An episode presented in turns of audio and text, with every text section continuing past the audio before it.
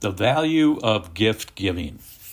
I was on the treadmill at the gym the other day, burning calories and listening to the likes of Norah Jones and Bob Dylan on Pandora through my headset.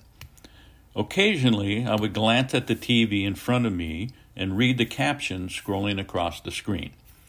The TV station was doing a segment on holiday shopping, and scrolling across the screen was the following bit of information that really caught my attention. It read 25% of adult Americans are still paying off their 2022 holiday season gift purchases. One question popped into my head Why? Why would people take on such gift debt that the bills for those gifts would still be coming one year later? I certainly understand the need to participate in the holiday gift giving season.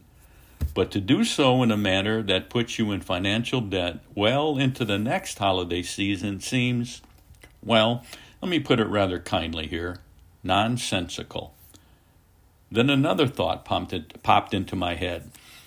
Hmm, if I buy a person a Christmas gift costing, say, $200, will that person love or like me more than if the gift costs $50? Thanks for listening to the edition of You Gotta Be Schmitting Me.